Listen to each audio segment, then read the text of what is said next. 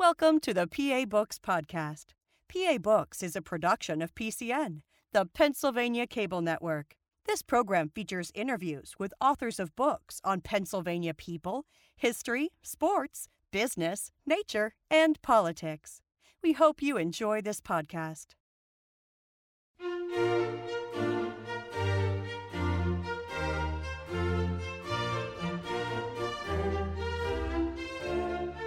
This week on PA Books, Judith Ridner, author of The Scots Irish of Early Pennsylvania. Judith Ridner, author of The Scots Irish of Early Pennsylvania, A Varied People. Why are they a varied people? Oh, that's the big question that I'm trying to answer. Uh, so, first, let me uh, thank you very much for having me here to talk with you. Um, so, the Scots Irish are typically seen as a people who are um, who are sort of one dimensional. They're either these kind of uh, rough and ready sort of leaders like Andrew Jackson, or they are these hillbillies. And so they get kind of uh, compartmentalized into these, into these kind of stereotype categories. And instead, uh, what I'm trying to argue in the book is that they're really these very varied people. They come from a variety of class backgrounds, they come from a variety of economic backgrounds. Uh, they come from different educational backgrounds. And then once they get here to Pennsylvania, they also continue to live very varied lives. They're not just out on the frontier, they're also in the cities. They're in small towns. They're kind of all over the state. They are not just an exclusively rural people, they are also an urban people. Uh, they pursue a variety of economic pursuits so that they're no one group. They are a group that is uh, highly diverse, um, both geographically and economically. Well, the, just the name Scots Irish has Scotland and Ireland in it. Are they Scottish or Irish? Ah, yeah, another good question. Uh, they're a little bit of both, is what most people would say about them. Uh, they are, uh, their origins are in Scotland. Uh, they were originally, their ancestry is in Scotland. They were originally from Scotland, but they are migratory people who go from Scotland over to Ireland, uh, mostly in the 17th century, uh, especially in the late 17th century. Uh, and then in the 18th century, they come over in large numbers to uh, the American colonies, particularly to Pennsylvania. Pennsylvania is really the place that absorbs the greatest number of these people. So they have these ancestries that start in Scotland. Many of them live for multiple generations in Ireland, and then they come to America. So they really are a kind of hybrid people that represents a, a kind of um, a hybrid ethnic identity that is Scottish and Irish and then American. Why would they have left Scotland to go to Ireland in the first place? Uh, combination of factors, uh, mostly economic factors in Scotland. Uh, Scotland is, its economy is stagnating in the 17th century. Uh, so a lot of people in the Scottish lowlands, which is where most of these people are from, are not doing so well economically. And at the same time, in the northern reaches of, of Ireland, in Ulster province, Ireland, um, things are changing in ways due to the English conquest of Ireland that is offering uh, Scottish peoples new opportunities for resettlement in the northern sections of Ireland. Uh, essentially, the English are using them as a sort of colonizing force. Because the Scots are Protestants, they're mostly Presbyterians, uh, they share that Protestant identity with the English. And the English are encouraging them to come over to Ireland because they want them to be sort of uh, cultural but also economic role models uh, that will sort of civilize uh, the native Catholic Irish. Did the English who had been Anglican see the Scots who were Presbyterian as being kind of like us?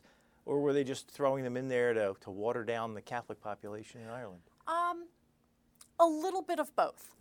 Uh, so there's certainly, the English certainly see the Scots Presbyterians as having this common Protestant identity, of sharing that Protestant identity, which they see as being very important and as, as a kind of bolster to Catholicism. But at the same time, there are some tensions that cut through that shared Protestantism because uh, in Scotland, the Presbyterians are essentially part of the Church of Scotland, which is Presbyterian. So once they then move over to Northern Ireland, they are then dissenter Protestants because the Church of Ireland, which is Anglican, is the state sponsored church. So that means that there's a little bit of tension there in that relationship. By the same token, however, um, the English are very interested in having those Scots Protestants come over, despite whatever differences they have with them on the fine details of these different religions uh, because they still see them as a real bolster against Irish Catholics and a way to sort of, um, a kind of quick and dirty way to get pro- a Protestant foothold firmly established in Ireland, one that they presume will then uh, help to make the Irish into perhaps good Protestants eventually. And that's why Northern Ireland is Protestant today? Yes, it is. Yeah, it really happens. It starts, the so called uh, plantations, Ulster plantations, start under Queen Elizabeth I in the very end of the 1500s, so the late 16th century. And then they really get going under uh, James I of England, who was a Stuart, he was a Scot. And so there's no coincidence then that he uses some of his fellow, he encourages, I should say, his fellow Scots to come over to Northern Ireland as a kind of colonizing force. And then from there, it just, that, uh, that initial Protestant plantation continues to grow during the 17th century. So when the Scots landed in Northern Ireland, how did they get along with the local? The local population was predominantly uh, Irish and mostly Catholic. Uh, uh, Irish and I should say predominantly Catholic. Um, there are, I, I would say, it's a mixed relationship because the native Irish Catholics certainly resent the imposition of these Protestants on them. Uh, and there's a whole series of wars that happen during the 17th century as the native Irish rise up on multiple occasions to try to fight off these Protestant colonizers, which uh, mostly include and target the English, but which also include these, these Scots settlers that the English have been encouraging to migrate over to Northern Ireland. So in the 17th century, there's tremendous tension uh, and a lot of sectarian strife. And much of that is really the kind of forerunner for the sectarian strife that we've seen, like in the 20th century in Northern Ireland.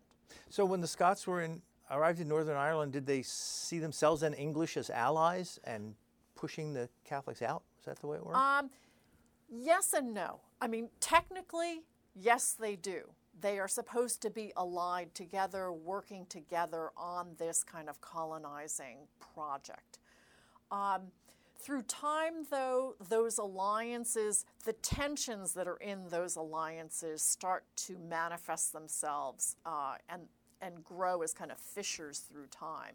So, the tension over religion, for instance, the fact that the Scots are uh, Presbyterian and the English are Anglicans becomes a point of difference. And then, particularly as we start to get into the early 18th century, as the English start to regulate non uh, Anglican peoples in Ireland, including these Scots Presbyterians, these Scots, Presby- uh, Scots Presbyterians, excuse me, uh, that tension really starts to grow and um, develops into some real antagonism between these Scots Protestant settlers and the English.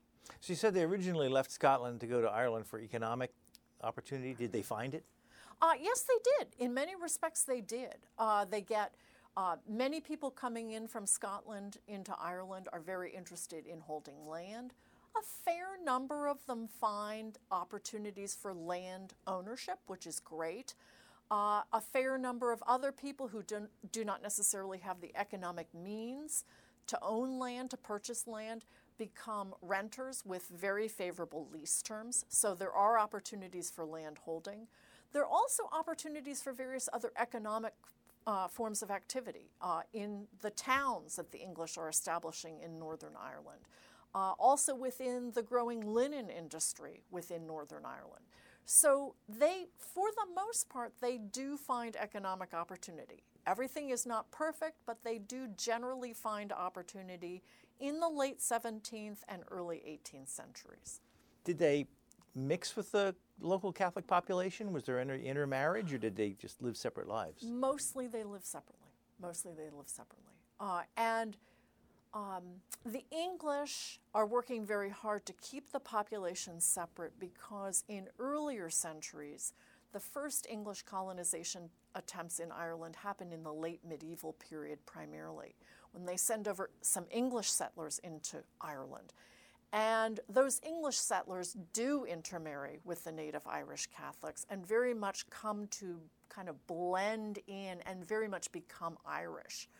So in the 17th century, the English are working very hard to try to keep people apart. So intermarriage is discouraged. And I would add, too, that the effects of the Protestant Reformation and then the English Reformation mean that religion is really um, uh, a divisive force in the 17th and 18th century in ways that it wasn't back in the late medieval period when whether you were English or Irish or Scottish, you were Catholic. And so essentially the dynamic changes then by the 17th century, and religion starts to take on such importance that it really works to keep those native Irish Catholics and the Scots Protestant settlers apart. When the Scots went to Ireland, did they come in one big wave and then stop, or was there kind of an ongoing flow? No, it's an ongoing flow. And um, until recently, a lot of that flow was narr- narrated as sort of um, one big kind of burst of migration that happens in the very uh, during the Elizabethan and then uh, early 17th century under James. That it's kind of a, a late 16th, early 17th century migration. And one of the things that a lot of Irish historians have really talked about in recent years about is about how that's not really so that really this migration goes on in fits and starts throughout the 17th century. And in fact, there's a big migration in the 1690s um, as peace sort of returns to Northern Ireland after, uh, or during, I should say, the reigns of William and Mary and after the Battle of the Boyne. Uh, when a lot of Protestants from Scotland perceive Ireland to be kind of turning to more uh, peaceful conditions, and some of the war and religious turbulence that marked the 17th century is on the wane. So there's actually a big migration in the 1690s, which has a lot of implications for understanding the Scots Irish because it means that many of the families who come over here to Pennsylvania in the 18th century were relatively recent migrants to, to Ireland. And so that meant that they really did have um, a sense of their Scottish, Scottish heritage as well as their Irish heritage. Now, when I was in elementary school many years mm-hmm. ago, we were told the term Scotch Irish. Uh huh, right. Is Scotch now a pejorative? It is. I speak as a scholar, and certainly in the scholarly community, we have pretty much uniformly turned away from the term Scotch seeing it as I say in the book, as a, a kind of whiskey rather than mm-hmm. the name for a people. Um, and in many respects, too, I've seen in some of my other work that Scotch was a term that English often used to refer to the Scots.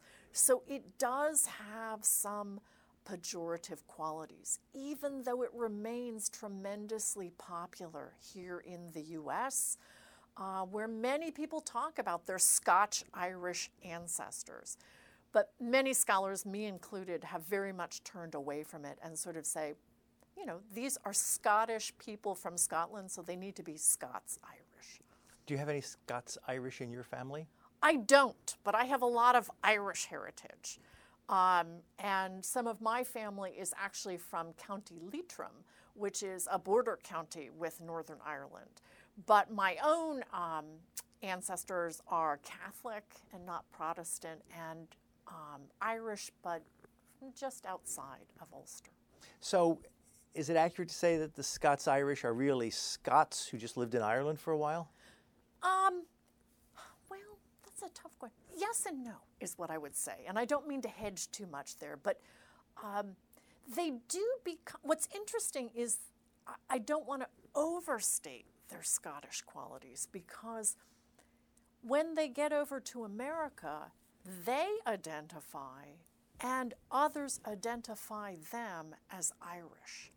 So there is clearly a transformation that goes on while they live in Ulster.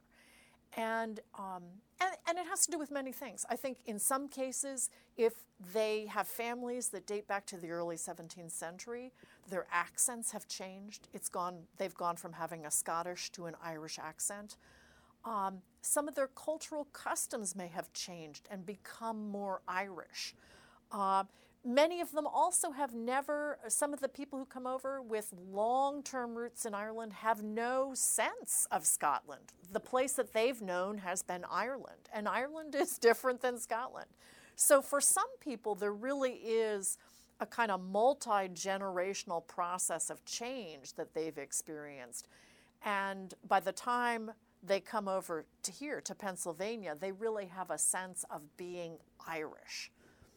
Other other families who migrate over may be quite recent migrants to Ireland, and so they may sound and act quite Scottish still. So, uh, to go back to your original question about how they're a varied people, this is also one of those ways that they are varied. They have slightly, even though the pattern, the trajectory of migration is one that they all share, the pace of their migrations have been different, and thus um, the the degree to which they tilt to being Irish or Scottish also varies. So, what was the thing they had in common that, that made them a people? Um, I think a couple of things. Probably the easiest thing to point to is that the vast majority of them were Presbyterian. And there is and that Presbyterian heritage is something that really cares, carries through. It is a continuity that links their experience in Scotland in Ireland and then here in Pennsylvania and America more generally. I think that's very important. Then there are some of these cultural traits that it's kind of hard to, that in part are used sometimes to stereotype them, but seem to be things that do get at their essence as a people. And certainly one of the things that I would point to uh, is their kind of entrepreneurial quality they were people, and uh, kind of related to that, their, their adaptability as a people. They are people who showed a remarkable ability to sort of change and be flexible depending on the different contexts and places that they were in. Um, and then the entrepreneurial side, I think, is very closely related to that they were people who were very adept at sort of responding to their circumstances and finding ways to make a living within those circumstances. And some of that plays into stereotypes of them as these sort of rough and ready, sort of hardy people who go to the frontier and make their way. And there is, therefore, some truth in that stereotype. But by the same token, it also speaks to those of them who come into the cities and those of them, for instance, in Northern Ireland that start to uh, work in the linen industry, in the linen trades. And again, it shows a kind of ad, um, adaptability and entrepreneurial quality that I think defines kind of who they are and what they're about. How big a part was their religion in their lives? Um, I would say very, very substantial. Um, and mainly because it is really, well, when you think about religion in general in the 18th century or now, uh, it is the kind of belief system that shapes your worldview and the way you approach the world. It regulates your moral values. And in the case of the Scots Irish and the nature of Presbyterianism, because Presbyterianism is so uh, based in congregations, it also was a really dominant force in regulating their communities and sort of setting the bounds of their communities and linking individuals and families together as communities. So it has certainly um, a, a, sort of higher uh, function in terms of providing it is the source of their faith, or at least it structures their faith, which is not something that's easy to measure. But then it's also super important in terms of how it um, regulates and structures their communities. Because certainly as they come over here to Pennsylvania, it's very frequent that they come to a place where other members of their congregation in Ireland may have migrated to. And they have formed a congregation here in Pennsylvania. And so that church, then, the meeting house, literally the physical structure of the meeting house, is one of the draws that brings them to particular places in Pennsylvania. What did they call themselves? What did they call themselves? Frequently, they call themselves Irish in the 18th century. Sometimes they talk about themselves as Irish Protestants. I have seen too uh, some references to them calling themselves Scotch Irish. Uh, one or two references in some documents that I've seen. Um, mostly they talk about themselves as Irish, and mostly other observers in Pennsylvania talk about them as the Irish. Um, but they do frequently call themselves Irish Protestants. Well, we're well into this interview, and we really haven't talked about their their coming to America. Mm-hmm. So when did they start uh, hearing about Pennsylvania, and why did they come here? So they start as um, as you may know from talking to many other authors on Pennsylvania history. Uh, William Penn, who's the founder of the colony, is very effective at promoting his colony as a place that people on the move want to be in the late 17th and early 18th century. Um, he publishes a whole series of promotional tracts uh, promoting the colony. Uh, he very much publicizes the fact that the colony uh, adheres to notions of religious toleration so that people from a variety of religious backgrounds can come here and find their way and find that they can participate in the political process no matter what their religion. So that's very important in drawing them here. Um, and they come, and, and so for these um, Protestant Irish, then, who are dissenters in Northern Ireland, Penn's notions and promotion of Pennsylvania as a place of religious toleration is very, very important. They start to come over, though, uh, in the early 18th century and mostly come over in several waves. One of them starts in the 17 teens and goes through the 1720s, so there's a big kind of uptick in migration during that time. It wanes for a time, then there's another big wave of migration in the 1760s that lasts up to the eve of the American Revolution. Then again, it, it wanes for a time, and then again after the American Revolution in the 1780s, uh, 1790s especially, and then on into the early 19th century, there is another very substantial wave of migrants. Um, and mostly, so there's a series of push pull factors. Um, clearly Pennsylvania and Penn is working very hard to lure them over here, to make this the place that they will come in the Americas. They do have choices, for instance, and they, you know, he wants to ensure that they come here. But then at the same time, in the early 18th century, they are starting to find that the political and economic climate in Ireland is shifting in ways that they are getting pushed out. Uh, the English are starting to um, stigmatize them as religious dissenters, so they are finding certain um, political avenues closed off to them.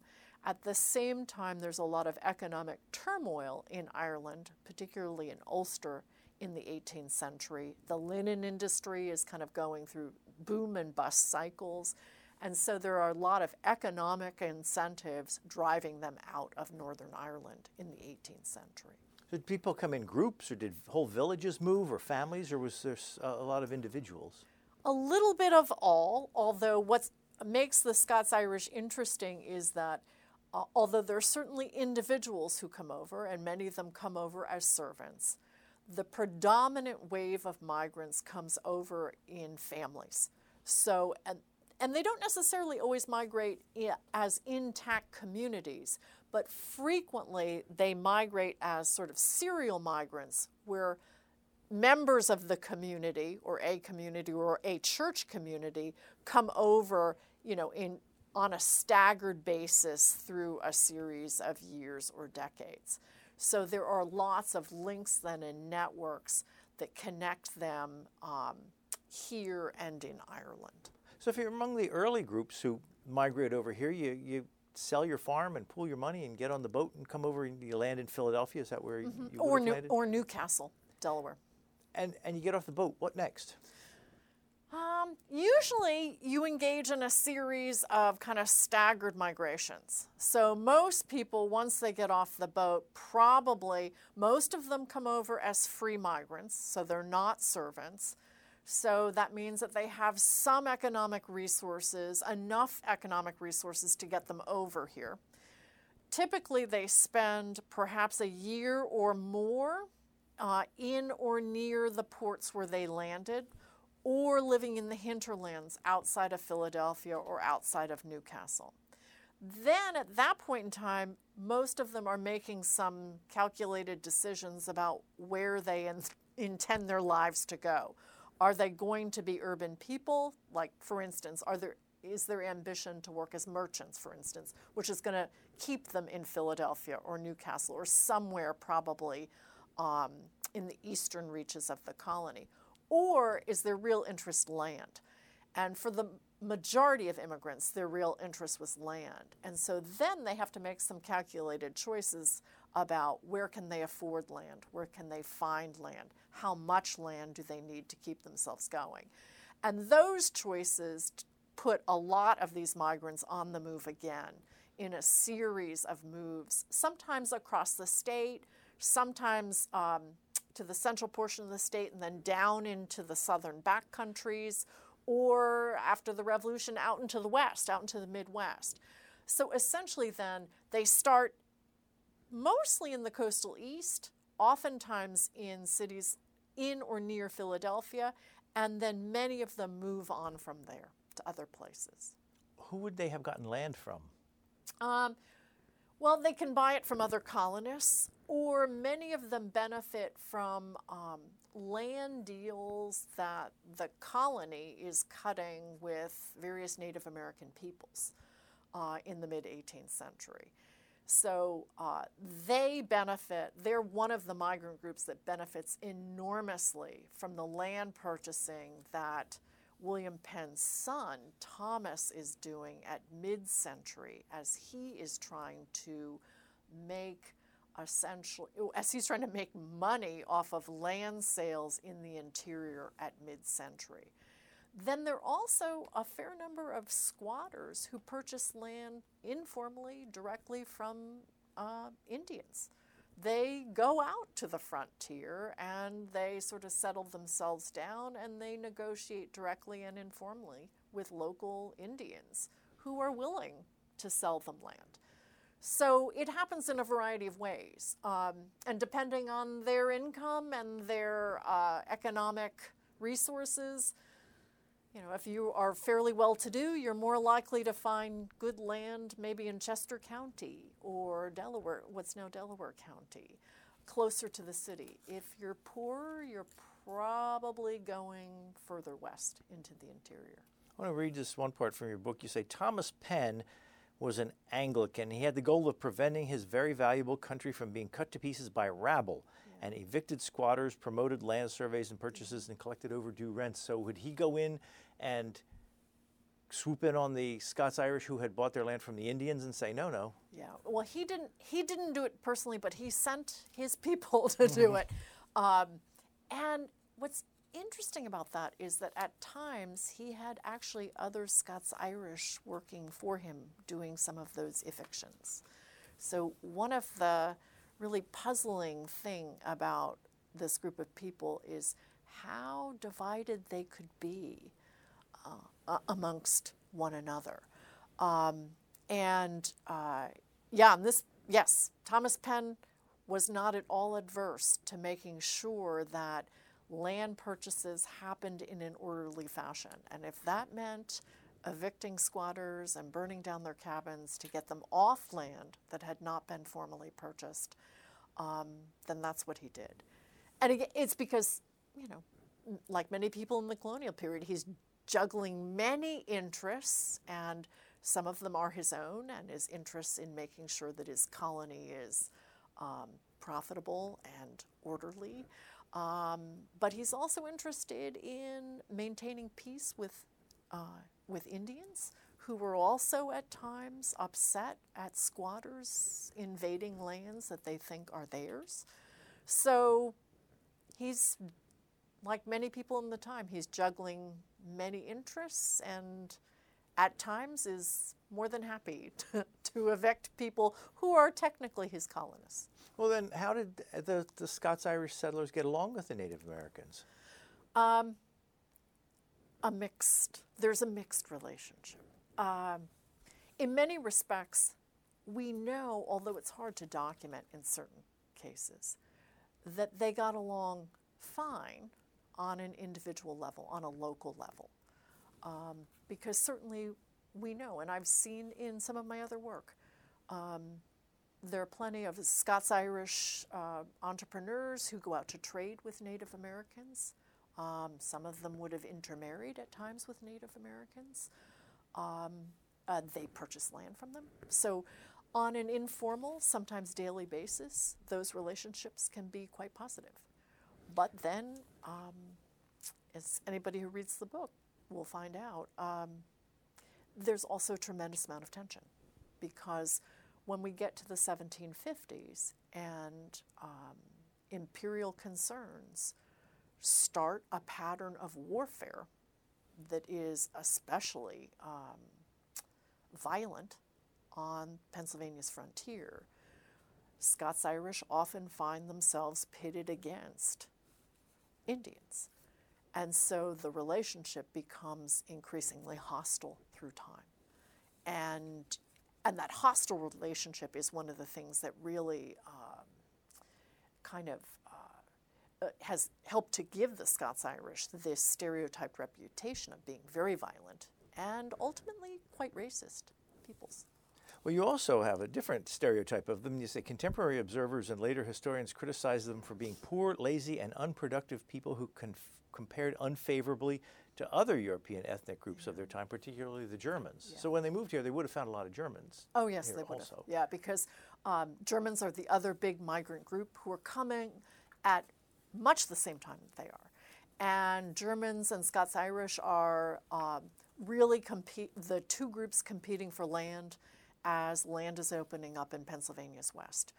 Um, many commentators of the time period compare them unfavorably to Germans. Um, people like Benjamin Rush is notorious for sort of touting Germans as the model migrants, immigrants of the 18th century, that they settle down, they build orderly farms, they build big barns, um, they till the fields, they're very frugal, they're kind of sober, industrious people. And then the flip side of that is that the Scots Irish are sort of everything that the Germans are not.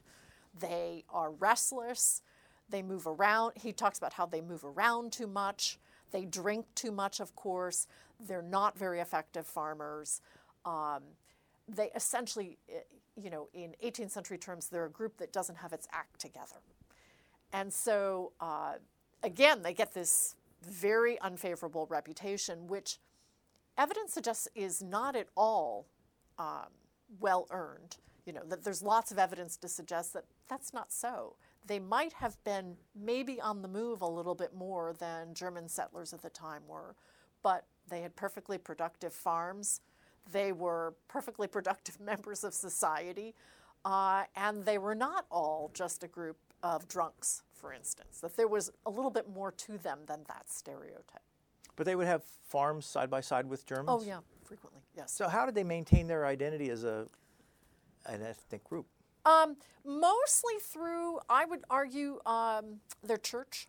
That's one of the ways that really uh, that the Presbyterian Church is the thing that I think continues to ground them as an ethnic group because certainly there's a lot of evidence that there's intermarriage between Scots Irish and German settlers, uh, for sure.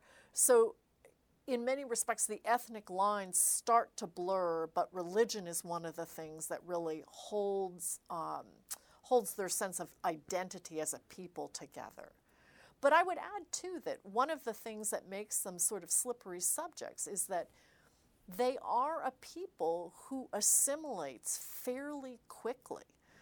And that assimilation takes place on a variety of levels. One of the ways that they assimilate is by intermarrying with other ethnic groups, with the English people who lived around them and with the Germans who lived around them.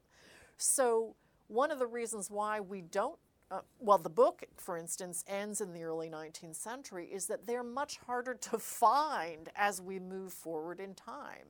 Um, they move on, they, move, they do move west as we get into the 19th century, and they do uh, lose some of their ethnic distinctiveness through time because of intermarriage with other groups. So I would say the church is one of the things. Presbyterianism is one of the key things that holds them together. And they spoke English when they got here? Uh, oh, yes. Yeah, they did. Did yes, that give them an advantage over the Germans? Oh, yes, the English were. Oh, yeah, for sure. Yes, it does. Gives them a huge advantage. So uh, the Germans may get a lot of plus points in a lot of um, colonial officials' mind for being so orderly and industrious. But what the Scots Irish have going is that they speak English, and they would have been very, very familiar with legal, English legal and political systems, having worked within them in uh, Ireland and in Scotland. So that's it's very, very important. It, you know, it's something that can't be overstated because whatever differences there were, they still spoke the language, and that makes a huge difference. When did friction start with the Indians? friction mostly starts with the Indians in the 1750s. You can argue that there, and we can look, I'm sure, and find plenty of instances where there was friction earlier, but the real friction starts with the beginning of the Seven Years' War or French and Indian War in the 1750s. Um, which is influenced by English and French imperial rivalries, but on the ground here in Pennsylvania results in a whole series of Native American raids on frontier settlements. And for the Scots Irish, uh, that they find themselves one of the groups that's kind of under siege on the frontier. And then they find themselves equally frustrated by uh, a colonial government that at that point is dominated by uh, Quaker colonists who are not so eager to commit to war because of their own religious beliefs and their adherence to pacifism. So that then uh, puts the Scots Irish, uh, kind of pushes the Scots Irish into a corner, and um, and they start to take up defense on uh, you know, uh, by their own means. So they felt like, oh, we're on our own here. Yeah, they really mm-hmm. did. And there are petitions uh, that certainly come into Philadelphia, and some of them are for sure a bit exaggerated. Um, but uh, there's plenty of evidence to suggest that they absolutely feel like they have to take things into their own hands. And in fact, um, John Armstrong, who is um, a Scots Irish immigrant, uh, came over from Northern Ireland. He lives in Carlisle. Uh, he and a group of men get kind of an informal permission to go out and wage their own attack on the Delaware Indian town of Kittanning out in western Pennsylvania as a way to retaliate for the raids that had happened on their, um, on their communities and to hopefully recapture uh, some white captives that um, the Native Americans had taken to and were supposedly holding in Kittanning. And they stage a very brutal raid on Kittanning, um, murdering, uh, whole, uh, setting the town on fire, murdering Indian men, women, and children, and scalping quite a number of them. So um, they very much see themselves as, from their perspective, they're forced to take a, a kind of offensive position as a form of defense. They thought the Indians started it? Oh, yeah, they did. Uh, in retrospect, we can be a little bit more judgmental about what they were doing and why they were doing it and the kinds of things that were motivating them. But for sure, uh, what I would say is that from their perspective, they were very much under attack and they struck back. And they struck back quite, quite brutally. Tell me about the Paxton boys.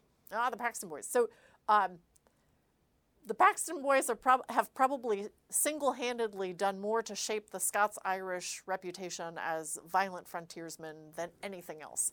So, the Paxton boys, uh, for those who don't know, were a group of, um, well, we don't know exactly who they were, they were anonymous, but a group of frontiersmen who, uh, at the end of the Seven Years' War, just as Pontiac's war is starting up, there's another Native American war that follows right at the end of the Seven Years' War. And that was in Pennsylvania? This is in, uh, primarily in Pennsylvania. It's not exclusively in Pennsylvania. A uh, group of uh, frontiersmen frustrated that their, their settlements are being attacked yet again in the early 1760s during this new Indian War, decide to take matters into their own hands. And they take vengeance on a group of Christianized Indians, the Conestogas, who live just outside the town of Lancaster. And in December of 1763, they first attack the Conestoga village, which is not very far outside of Lancaster, killing quite a number of people. And then uh, local authorities bring the remaining Conestogas into the city of Lancaster, house them in the city's workhouse, and shortly thereafter, a group of um, frontiersmen who called themselves, I should say, uh, the Paxton, well, they call themselves the Paxton Men because they are supposedly from Paxton Township, uh, Lancaster County, which is a predominantly Scots Irish township at this time ride into town, break down the doors of the workhouse, and brutally murder the native peoples, uh, including um, women and children that had been housed in the workhouse. They then threatened to march on Philadelphia, and Philadelphia goes into a panic. And so it results, the upshot of all of this is that we see the brutal murder of these Christianized Conestoga Indians who had signed treaties of friendship with Pennsylvania and were uh, allied with Pennsylvania. So they were certainly not the Indians who were the real enemies of the frontier by any stretch of the imagination. Uh, and uh, we also see, as an upshot of this, a huge uh, pamphlet war controversy going on in a, a, a, kind of print, a war of words in print taking place in 1764 as various people, including most notably Benjamin Franklin, chime in to debate the, these heinous actions and what they mean for the colony. And Franklin is, of course, incredibly condemning of the men he calls the Paxton Boys, um, condemning these predominantly Scots Irish frontiersmen as a bunch of ruffians, as um, as people who were uh, whose in, who were acting uh, antithetical to the interests of the colony, who were acting against the colony's best interests, and who were basically just savages themselves. I mean, he really talks about them as Christian white savages.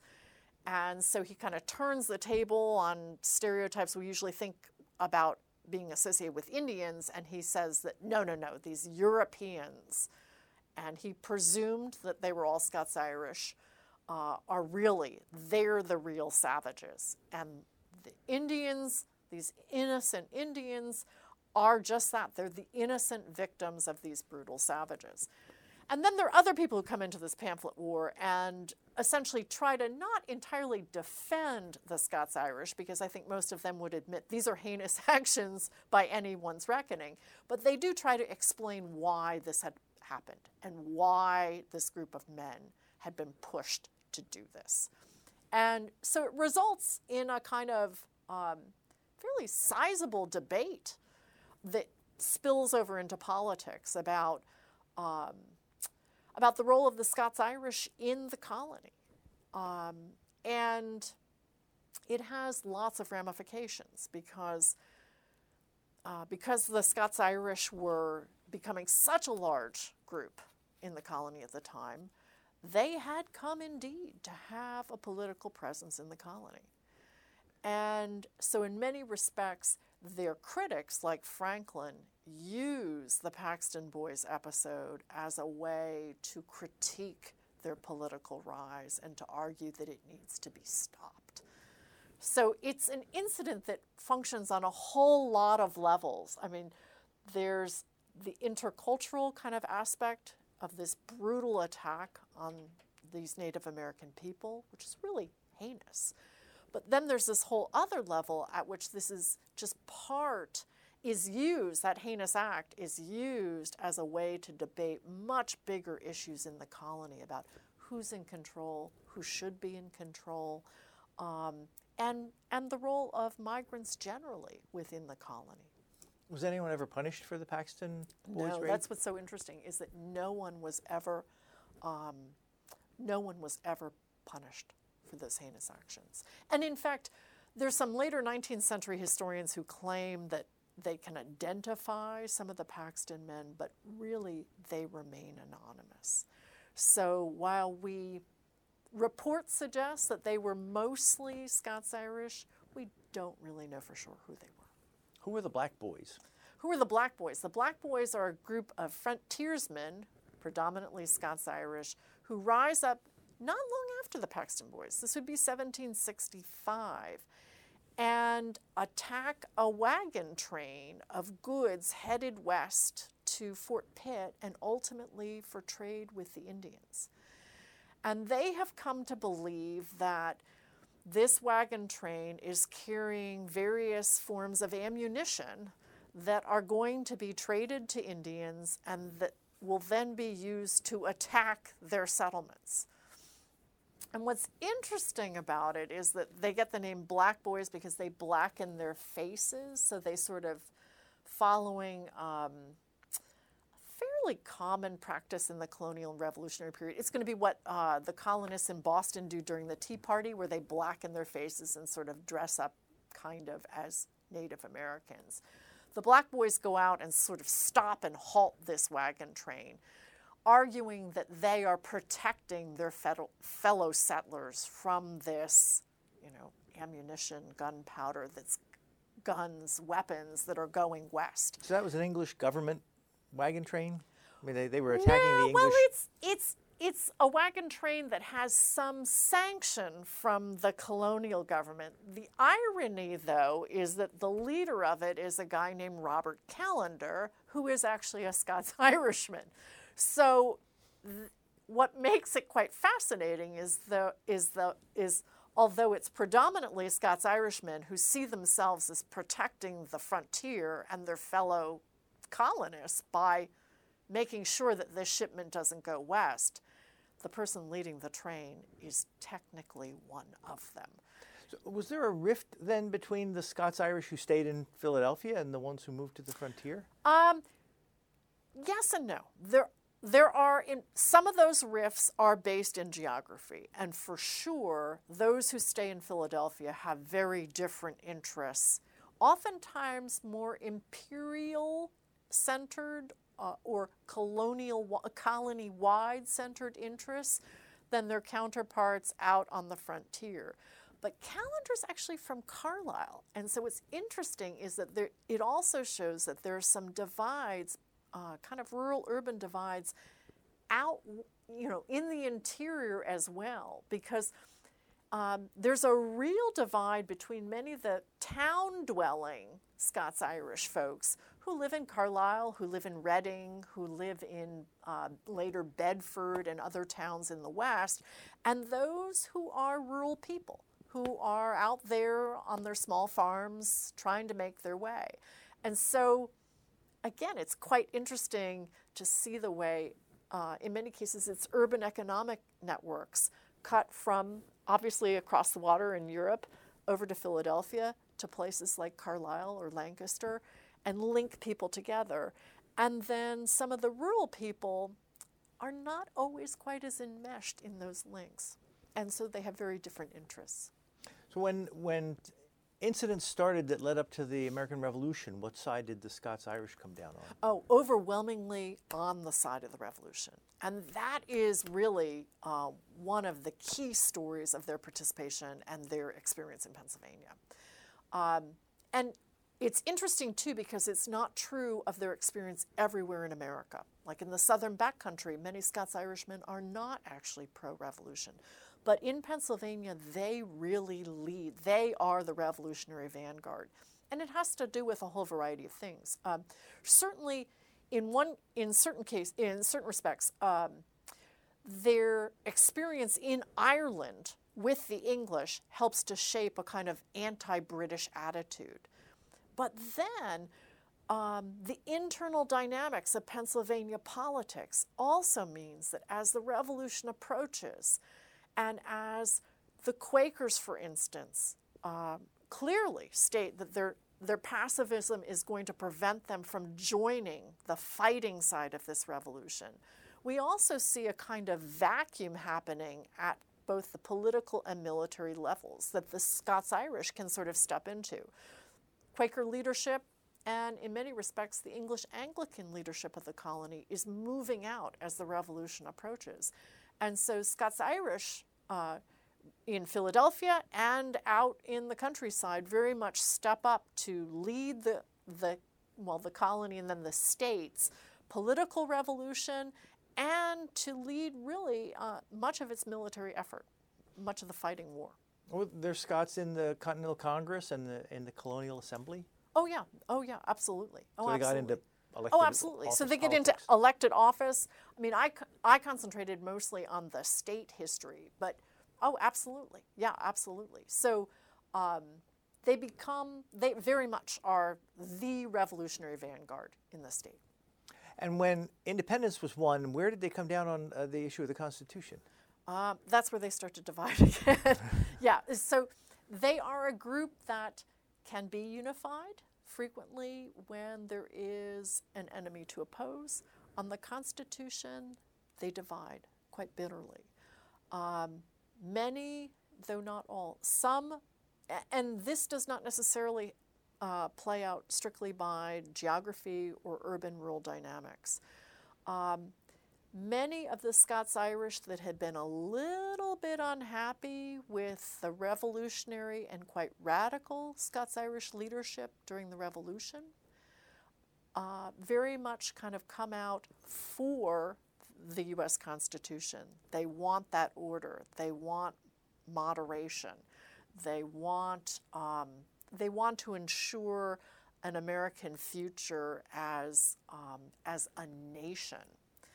Whereas many of the key Scots Irishmen who had been extremely committed to kind of a more radical Republican revolution during the 1770s and 1780s come out as opposed to the Constitution by the late 1780s because they see it in certain respects as a conspiracy against their radicalism, as a conspiracy, ag- as a conspiracy of elitists, as, as a conspiracy against some of the more democratic impulses that they wanted to bring forward in the state and nation. But by now, Scot- a lot of Scots Irish were the elitists. Yes, they are. Right. And so that's, of course, the complete irony. So what you see is essentially elite political leaders dividing amongst themselves.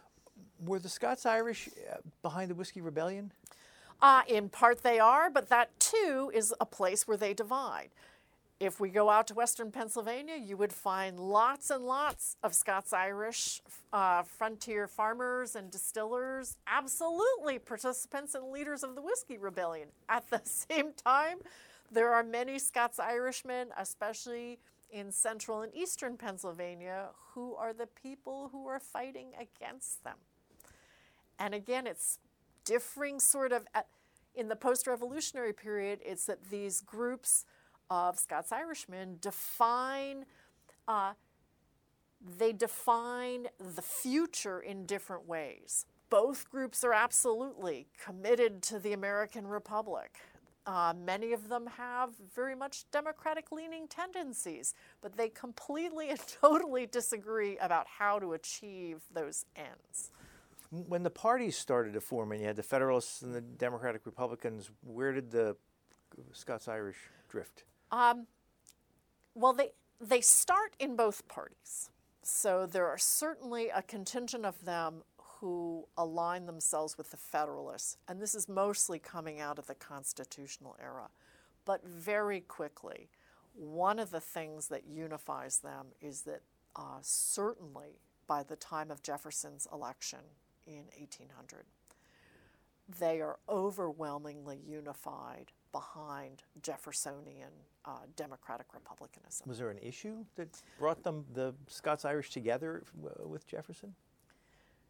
Well, they support much of his vision, and they also, this is also at a time when um, the Federalist Party is, is in, in certain respects starting to wane. So they're they are a group that just signs on to Jeffersonian democratic republicanism, in large part because it picks up on a lot of the key values that they held dear, particularly republicanism uh, and their commitment to a form of democratic republicanism in the post revolutionary period. Again, they may not have always agreed on the means to achieve it, but they agreed on those ends. Um, but as historians would tell you, they also then, even though they unify around Jefferson, Pennsylvania's Democratic Republican Party also then very quickly divides into two rival factions in the first decade of the 19th century. So again, they agree, but they often disagree on some of the fine details. You have in the uh, tail end of your book a map showing Pennsylvania, showing all the towns in Pennsylvania that got their names from the Scots Irish. Yes. Uh, any other legacy they left here? Quite a number of things. Um, although sometimes we forget about these legacies. One of the big ones has to be the number of colleges that they founded. Uh, I'm a Dickinson College alum. I'm, it's very much a college that was founded by Scots Irish folks. Um, so that's one of the big things. Um, many of the diamond town squares in western Pennsylvania, uh, diamonds, uh, the use of the term diamond to describe a central square is a, a Northern Irish thing. So there are these um, legacy then of education, a legacy on the landscape of, of town planning that that we still see today, we might forget. All those town names, we had a lot of fun putting that map together, kind of figuring out how many there actually were. So there's a kind of um, not always, we don't always notice these legacies. And in part, I think it's because they were so effective at assimilating that some of the things that they did that are so important have just become part of the mainstream history of the state. So we no longer think of things like Dickinson College as being, you know, a, a, Presbyterian institution. We don't think of it that way. It's just another one of our liberal arts colleges in the state. Now, you've been on this program before for your book, A Town in Between, about Carlisle, Pennsylvania. Are you working on another book? Um, yes, I am. I'm working on a book that's about um, what I'm calling, well, I don't have a good title for it right now, uh, but it's about um, the material culture of ethnic identity in early America. So, actually, working on this book got me thinking a lot about how people recognized uh, and stereotyped various ethnic groups in the 18th century. And so, I'm working on a project that's kind of looking about how people looked in the 18th century. We are out of time. We've been speaking with Judith Ridner. She is the author of this book, The Scots Irish of Early Pennsylvania. Thank you very much. Thank you very much for having me. You've been listening to a podcast of PA Books, a production of PCN, the Pennsylvania Cable Network. Full episodes of PA Books, as well as other PCN programs, are available to stream with the PCN app. Visit PCNTV.com or the App Store for details. Like us on Facebook.